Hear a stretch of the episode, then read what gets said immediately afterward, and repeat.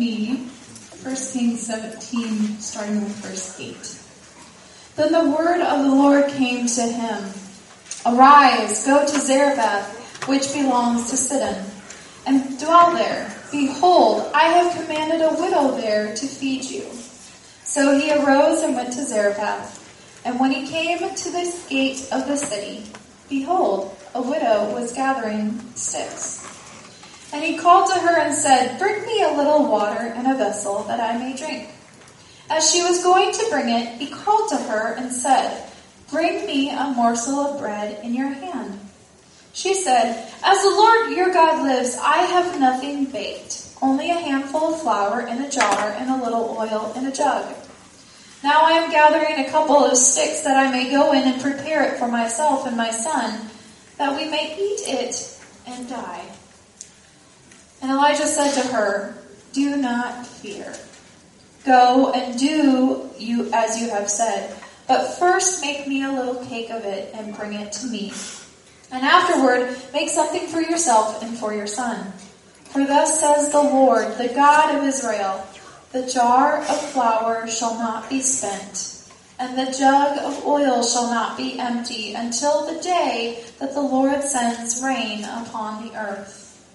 She went and did as Elijah said, and she and he and her household ate for many days. The jar of flour was not spent, neither did the jug of oil become empty, according to the word of the Lord that he spoke by Elijah. This is the word of the Lord. Thank you very much, Becca. Our second scripture comes from Luke chapter 4, verses 24 through 26. And he said, Truly I say to you, no prophet is acceptable in his hometown. But in truth, I tell you, there are many. There were many widows in Israel in the time, in the days of Elijah, when the heavens were shut up three years and six months. A great famine came over all the land. And Elijah was sent to none of them, but only to Zarephath in the land of Sidon, to a woman who was a widow. This is the word of the Lord.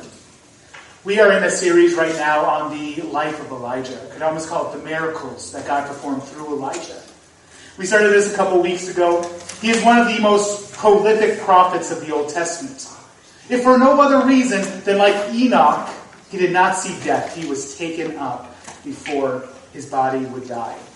I mentioned before, um, and I'm mentioning now that I will not be preaching the most memorable miracle of Elijah's life, which is the fire at Mount Carmel, which sounds delicious. If you want to hear me, uh, if you want to hear me preach on that, go to the Wayback Machine on our website, YouTube site, Facebook site, and it's entitled "Elijah Setting Fire to the Rain."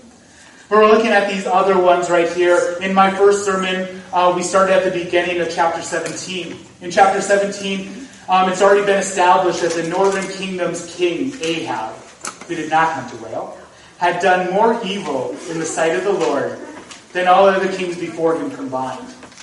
That the sins of his father Omri, they seemed like a small thing to him. And that's something right. You know, you look at all the sins of the people past and you're like, that's nothing compared to what I'm about to do. At the beginning of chapter 17, down from the mountain, King Ahab thinks he has everything fine. He is sinning in the eyes of the Lord. He's leading the people to sin in the eyes of the Lord. Then all of a sudden, a prophet comes down. He's a wild man. We have a description of him. He wears garments made out of hair. Normally people wore those if they were mourning. He just wore them because he was he was a mountain man. Yeah, um, place where he was from, uh, um, Tishbe, uh, was a mountainous region. He was a strong man. He was he was a guy you did not want to be on the other side of, and he was a man who feared God more than he feared men. The exact kind of person a guy like King Ahab did not like. Elijah confronts him. He tells him, It will not rain until I give the word. Just a refresher on that. Elijah did not hear from, from the Lord that it would not rain. He read in the law of God that when the people turned away, God would shut up the heavens. So he prayed earnestly until it wouldn't. Um, God hears Elijah's prayer. He shuts up the heavens. It does not rain for three and a half years. Then God God speaks to Elijah and tells him to leave. He is a prophet without honor. Last time I preached and I focused on Elijah's obedience, which there's so much to talk about there. which is good because the king, it's good that Elijah was obedient to God because the king wanted him dead. The king's wife wanted him dead. All of Israel wanted him. All of Israel wanted him dead. I'm sure stable boys wanted him dead. Everybody wants this dude dead, and he listens to God's word, and he is faithful to that. And God's people, because God's people who are called by His name will not humble themselves. They will not pray and turn from their wicked ways. So God will not heal their land. We like that verse because we like that part of the verse that He will heal our land. You know what happens before that verse in Chronicles? He says, "If I send, if I send the drought, if I send calamity, then if my people who are called by my name will humble themselves and pray." This, he lives in a land where people will not humble themselves and pray and turn from their wicked ways. So they will not experience healing in their land until chapter 18, until they turn away from the Baal worship that had so consumed them. Elijah, in the meantime, is a prophet without honor in his home nation. There, you know, it's funny. So I wrote this on. I, I write. I write out my sermon. I do. I do my research throughout the week, but I actually write it out on Thursday. So I didn't know we were doing this on Days of Elijah. So what I have in my notes. Good job, Josh. By the way, uh, what I have in my notes is that there was a. There used to be a popular song we used to we used to sing in churches about Elijah. I put it here in the olden times, in the early 2000s.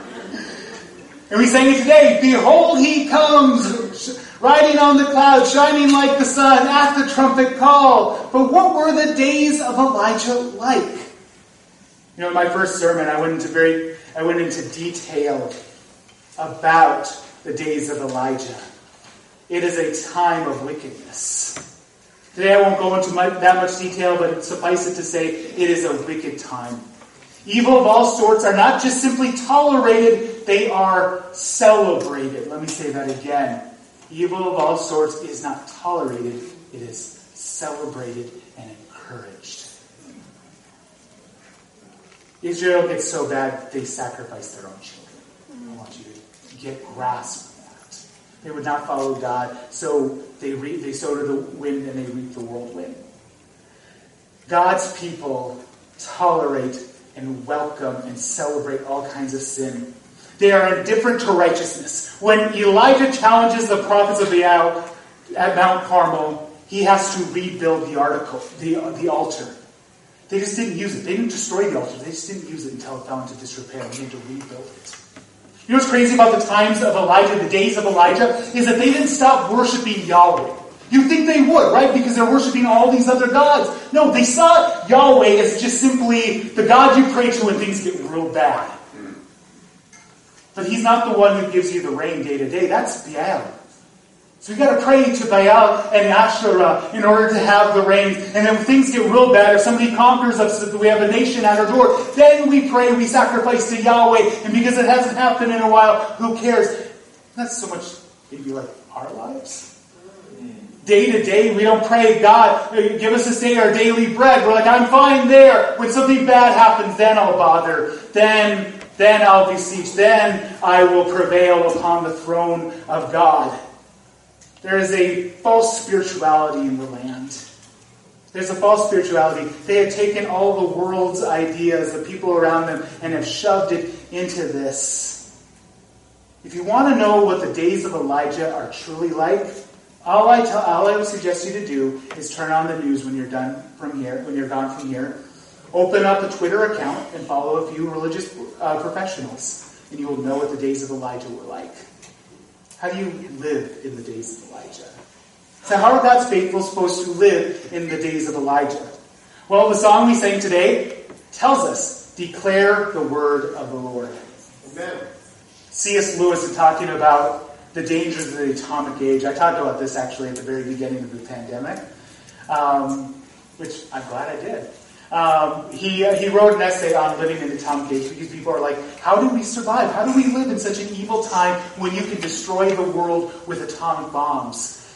And he said the same way you would have lived in medieval Europe when every year the, plagues, the plague came by. We needed to hear that, didn't we? Right? That, that the grass will be green again. That this is just like every age of mankind, including heaven at the end. You declare the word of the Lord. the, the call is the same declare the word of the Lord. Declare the word of the Lord. Fear God more than you fear men. It means to have courage in a land of cowards, which is not fun and it doesn't make you popular. Elijah would not have made Times Man of the Year. He would not have made any list of most influential people in Israel.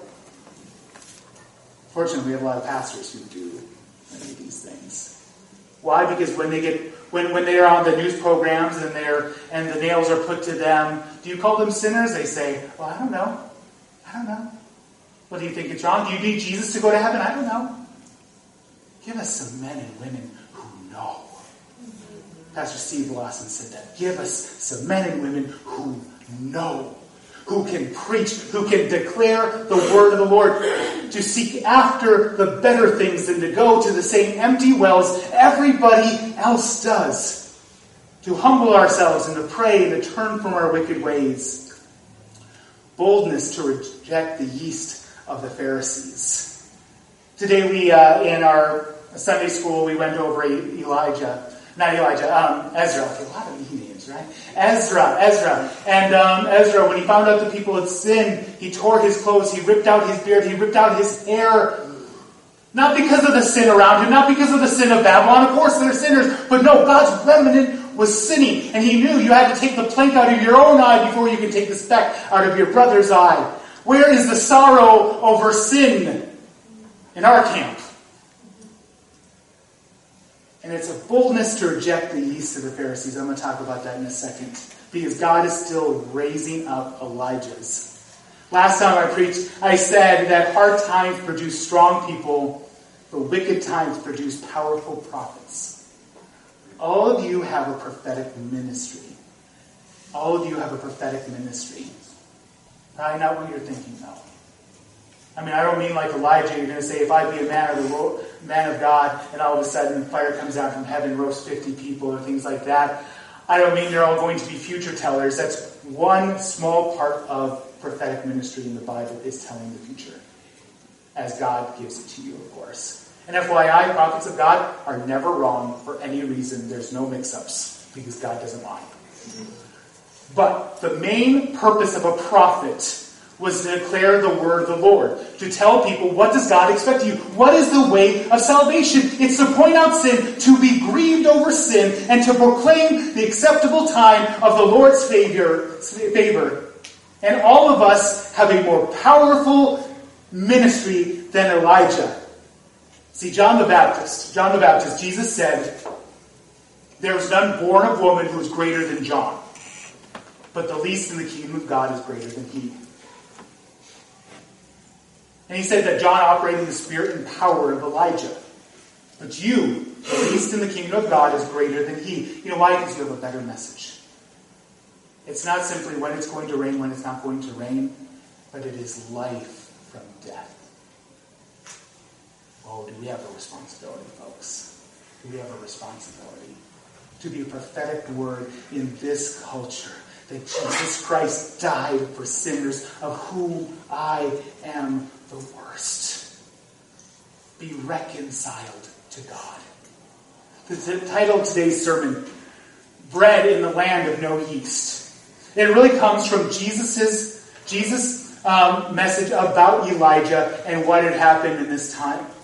In the Luke passage we read this morning, Elijah was a prophet, but he was a prophet without honor in his home country.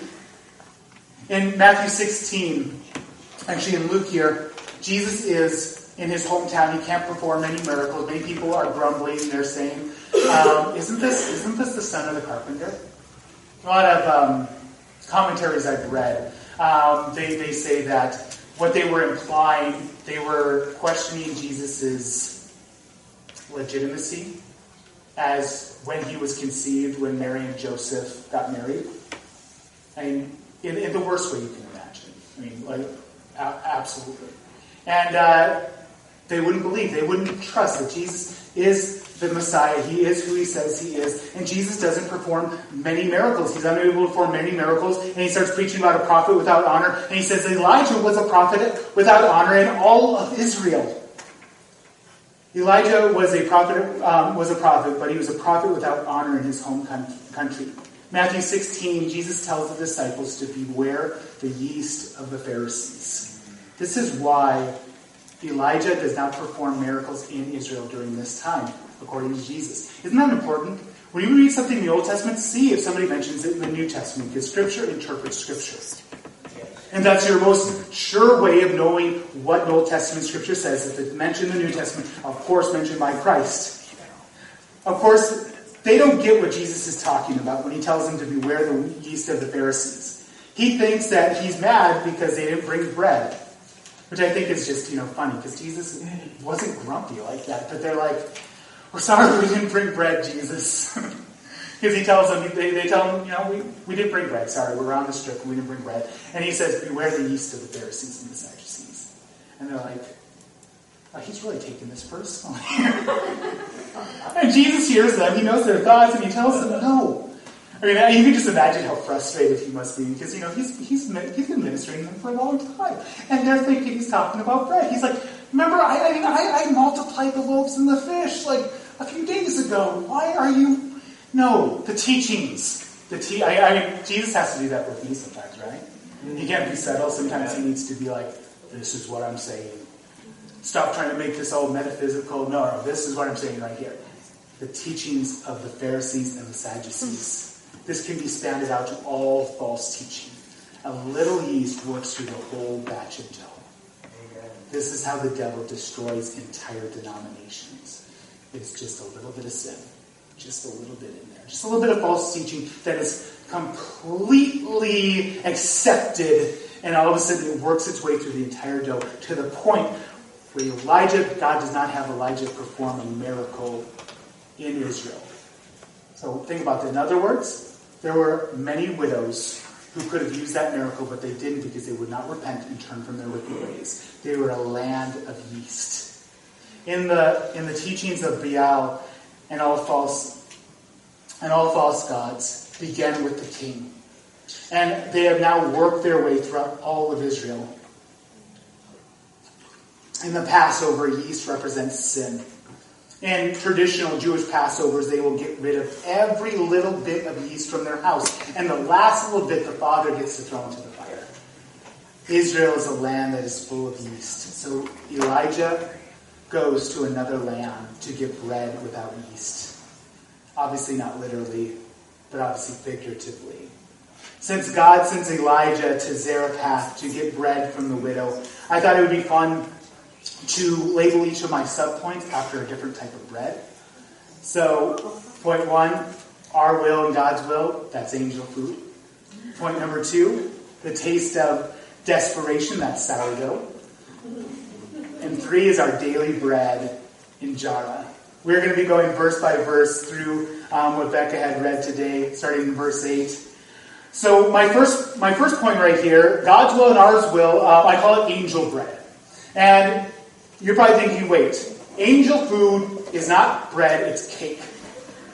Well, it's just an illustration, and it's mine, so I get to break the rules. In the first three verses, we have a very interesting situation. I'm going to read them for you again. Then the word of the Lord came to him Arise and go to Zarephath, which belongs to Sidon, and dwell there. Be- behold, I have commanded a widow there to feed you. And so he arose and went to Zarephath. And when he came to the gate of the city, behold, a widow was there gathering sticks. And he called to her and said, Bring me a little water in vessel that I may drink. And she and as she, as she was going to bring it, he called to her, Bring me a morsel of bread in your hand. And she said, As the Lord your God lives, I have, I have nothing baked, only a handful of flour in a jar and a little oil in a jug. And now I am gathering a couple sticks that I may go in and prepare it for myself and my son, that we may eat it and die. You know what's interesting in this? God tells Elijah that he had commanded a widow in Zarephath to feed him, but the widow doesn't know anything about it. This brings up a very brings up a very interesting thing that we deal with. Where does how does God's will interact with my will? If God is sovereign, how do I have free will? Um, once again, this brings a very, very um, interesting point. Excellent idea. How does free, how does human free will interact with God's sovereignty? God commands the widow to feed Elijah, and she knew nothing about it. It makes me think of angel food.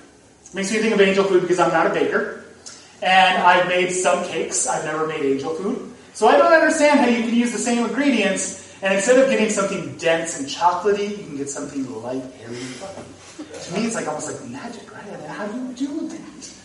So I don't understand it, but I like it. I don't understand the exact interplay between God's will and my will, God's sovereignty and human free will, but I love it. I love it. So, what do we do with human responsibility and God's sovereignty? A young woman asked the great preacher Charles Spurgeon, if it was possible to reconcile God's sovereignty and man's responsibility. Young woman, said he, you don't reconcile friends. I like that. You don't reconcile friends. We're so worried about that. All the interplay. All I know is from the scripture, I know two things. God is sovereign. Amen. The electrons and neutrons of an atom stay separate because of his word the atoms, oceans, nebula, all things in creation are upheld by His Word. He holds the times and our future in His hands. He sits in heaven and He does as He please, as the psalmist said, but that mankind, human beings, men and women, are completely responsible for our own decisions. These are two things that are these, these are two glorious truths from the scriptures that cannot be contradicted. You may be familiar with the terms Arminianism and Calvinism. I don't know if you are or not. I am not going to solve that for you today. The fact of the matter is, I don't believe anybody completely knows the interplay between God's will and human and mankind's will. All I just know is these two glorious truths from the scripture. God is sovereign and human are, humans are responsible for their own decisions. And I agree with I agree with Charles Spurgeon. These two are not enemies. They are not they are not estranged relatives, but they are friends. God's sovereignty, God is sovereign over atoms, oceans, and you and me. He holds the nations and the times in his hands. Our God is in heaven, he does as he pleases. And human beings are responsible for their own decisions. We cannot blame our bad behavior, our sins on God. We own it. We own our bad decisions, but then He buys us with His blood. Fantastic. It's amazing. It's a mystery. So, in this first part right here, it's angel food. I don't fully understand it. It's just wonderful and glorious. That woman, she knew nothing about it, but she was still blessed. She was still blessed by God's sovereignty. You know, the faith the faith of Elijah here. God tells Elijah that he has that he has a he has commanded a widow to feed him. Widows in Elijah's time they were destitute. They only have what their family gave them. They would they would not be able to work a job. So the idea that a widow in the middle of a drought who has a child and a household was going to feed him may seem crazy unless you just got done being fed twice a day by McRaven's. It might seem crazy if you hadn't gone through a season of being fed by filthy carrion, birds twice a day. In your life, the adventure God has called you to isn't always going to make sense. It's not always going to make sense. And time to time, every part in our life, we come to times, right, where we're like, God, what's going to happen now? What's going to happen with my future? I feel bad if you feel that way. That, that's human. It's just our anxieties in our life. What I want you to do is I want you to remember that God who fed you when you were being fed by ravens will feed you by a widow. Remember what God has done in the past. Remember how God had lifted you out of worse circumstances or similar circumstances or some other circumstance because it's the same God who's going to help you now. I think in my life, um, my mother had cancer twice when I was growing up. God healed her twice. My father died of cancer. My grandparents died of cancer. So when something comes up, I remember the same God who healed my mom is the same God who is going to help me in this. And I don't know exactly how it's going to work. I just know it's going to be for my good and His glory. Yes. And I know on the other side of it, I'm going to be better, or I can choose to be bitter. But I choose to be better. I choose to be blessed instead of cursed. Amen. Amen. I said at the introduction that Elijah was a wanted man. God had him travel through Israel to get to Zarephath in the land of Sidon. So once again, everybody wants Elijah dead. In fact, Ahab's looking for prophets, getting them killed. His aide actually saves some of them. And when his aide, when, when, when Elijah appears to his aide, his aide is like freaking out because he's like, what have I done that was so bad? Because if I tell Ahab you're here and you're not here, he's going to kill me. Land of such wickedness, right? Everybody's out to get, get Elijah, and God's like, why don't you go through the enemy's land? Why don't you go through Israel to get to Zarephath? And you know something? Zarephath wasn't a land of protection. It was worse than Israel. Because Zarephath in Sidon is the hot seat. It is the regional leader in Baal worship. Remember Ahab's wife Jezebel? Can you guess where her father rules? Zarephath. But you know, you just were fed by ravens, right? So you know that God's going to protect you in this circumstance. Some of you are facing dire situations. I want you to know the same God who saw you through others will see you through this. And you will be better on the other side. I make a lot of Elijah's obedience, which there's a lot to be said. I could just talk about that this entire series. Elijah's obedience. God didn't want Elijah's understanding, he wanted his obedience. Elijah wasn't put on this earth to get it, he was put on this earth to do what God had said. Israel is a land of yeast and a people who are so who are so full they don't understand that they've been dying of starvation long before Elijah prayed for the rain to stop. It's kind of a hard thing maybe in America. So many people they don't realize that they're hungry, that they're starving to death. You know, there's a point when you're starving that you don't feel hungry. Your digestion shuts down. You don't realize you're, you're dying.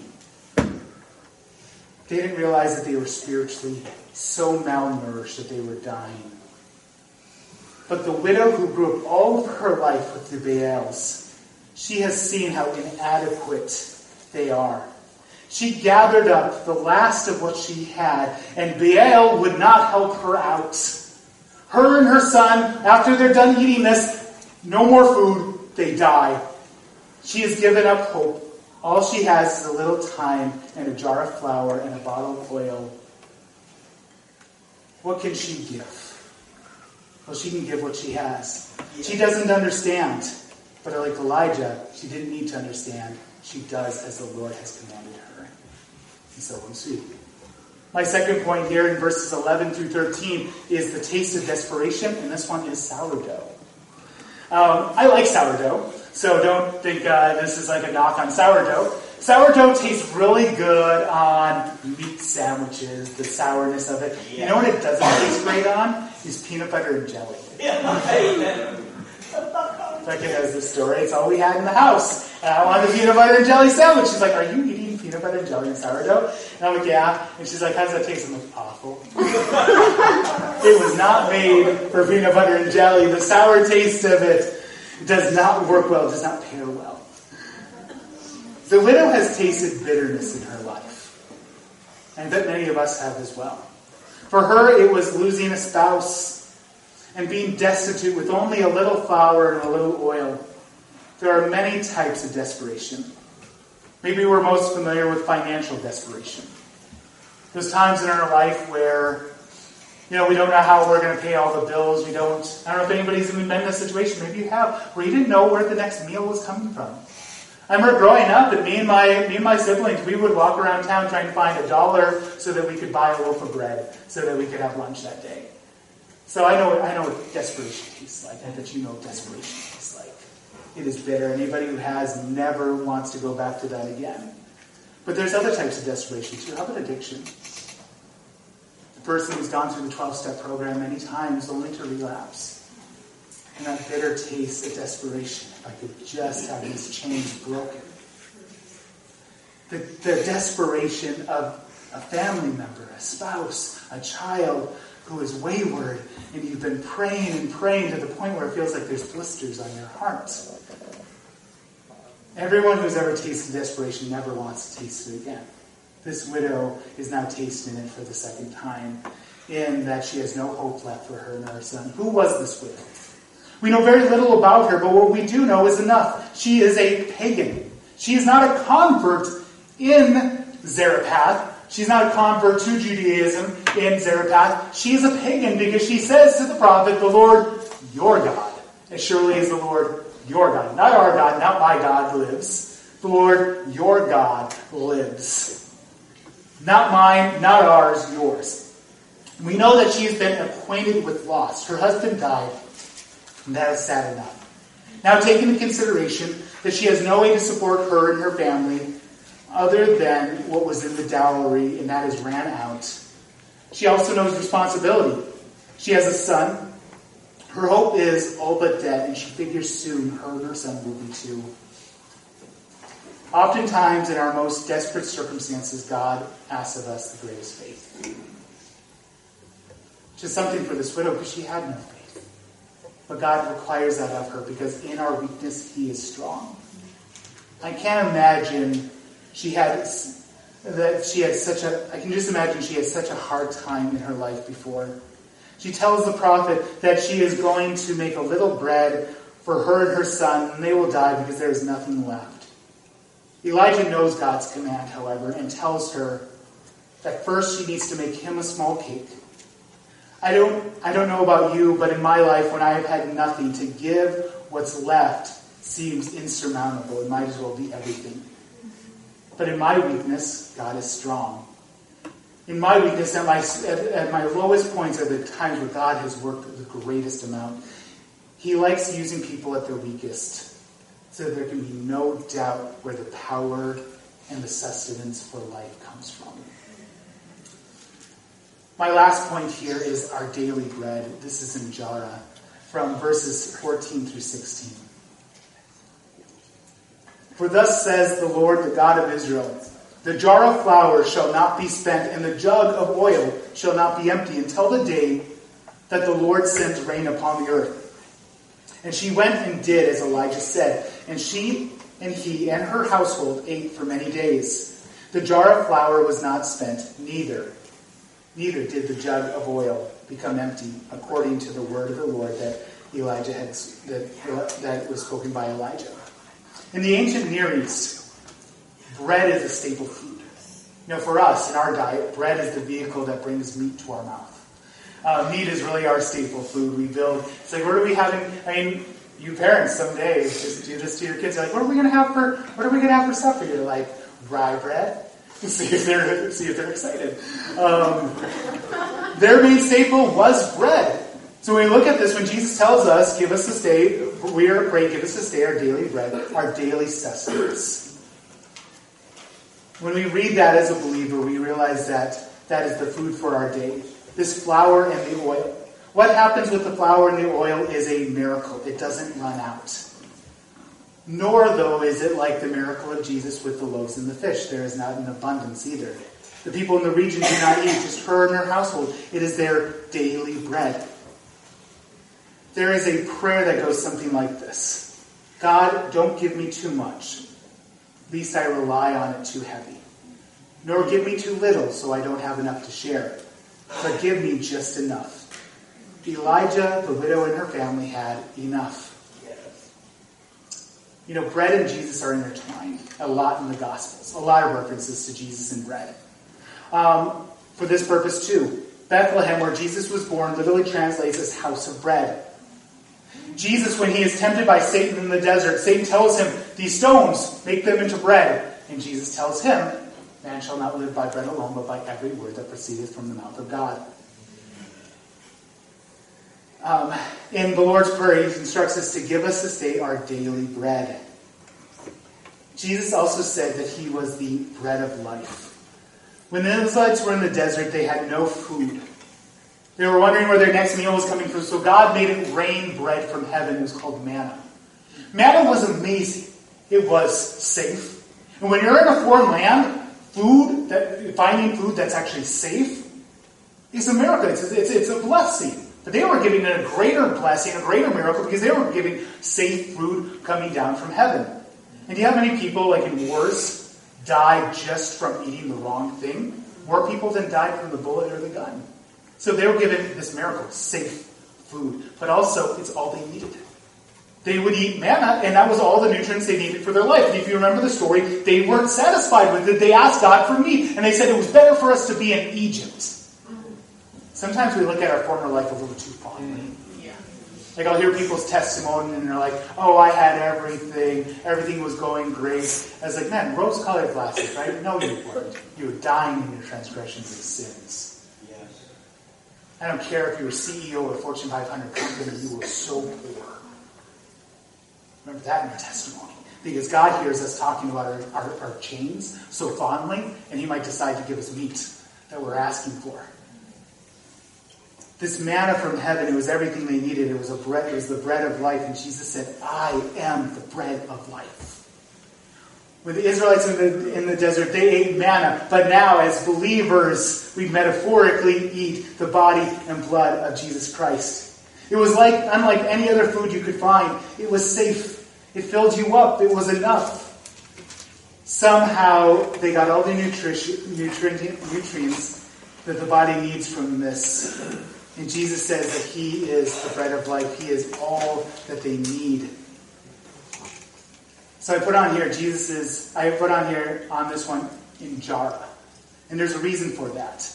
I hope you, I hope you were blessed by our missionaries last week, the Olsons. Um, they're missionaries to Ethiopia, and Peter Olson's the one who told me this. So if it's wrong, it's wrong. Anyway, um, he's, he's absolutely right. Translating the Bible into the language of those who are in Ethiopia became a little bit of a challenge because Ethiopia, you have a staple food called injera, and that's what's up, up on the screen right here.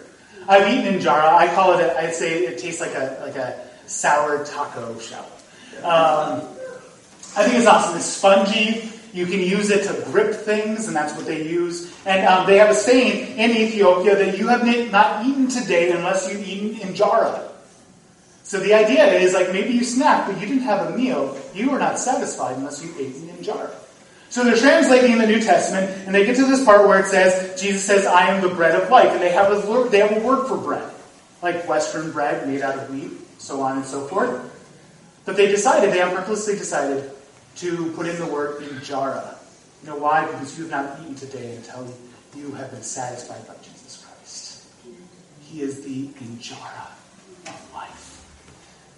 You may have you may have done many things today. You may have eaten many things. You may have all these pursuits, but you have not been satisfied until you've had Christ today.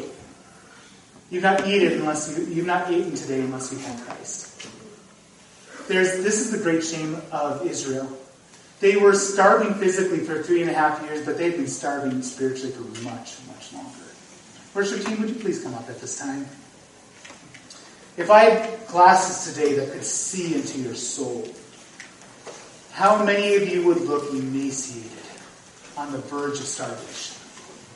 You don't know when the last time you really, like you're like, okay, I pray every day, but you don't connect with Jesus. He feels so distant. When we talk about prayer, we're not talking about words. We're talking about a connection of a soul with a soul, our spirit with His Holy Spirit. Have you had Christ today? How many of you, if I had those spiritual glasses on, would look like you're sticking bones? Because you've filled up on so many things that don't, that don't satisfy that you have no more room for Jesus Christ. I was told in the 80s that hummingbird feeders changed a bit. That people were worried about hummingbirds getting obese, which is weird. So well-meaning people are like, oh no, these little things are going to get diabetes because all they eat is sugar. So let's have diet bird feeders. That sounds great, right? So it'll be, you know, it'll seem, it'll seem like something that's going to fill them up, sustain them, and it'll fill up their bellies, and it's sweet to the taste, but it has no calories in it. Hummingbirds burn a terrific amount of calories for their little bodies. So they would fill up on this, they get a belly full of this nectar, and then they would fall over dead by midday because they had nothing in their system. How many of us would fill up on the world's philosophies? We fill up on all the concerns of this world, and then we're wondering why we have nothing left when tragedy strikes. And that was Israel. They had nothing to sustain them through the spiritual drought. Of course, they have nothing to sustain them through the physical drought. You long for the faith you had when you began your walk. I'll hear this so many times with so many believers who've been believers for many years. And what they mean is that initial excitement when they first became Christians, that baby Christian enthusiasm. Maybe you don't have the same kind of fanatical enthusiasm, but your faith should be deeper and more substantive. Amen. It should take you through things you never thought you could get through before because you've been filled with Christ. You look inside now and you wonder why you're so faint and weak. Maybe because you haven't had Christ in a long time. So, can I ask you today, have you eaten? Worship team, you're going to lead us in our final song. Then we're going to have the kids come up here. We're going to pray over them, the teenagers. Sorry. I know I shouldn't do that. But yeah, teenagers, we'll have you come up and we're going to pray over you for camp. But just for this next song, have you eaten today?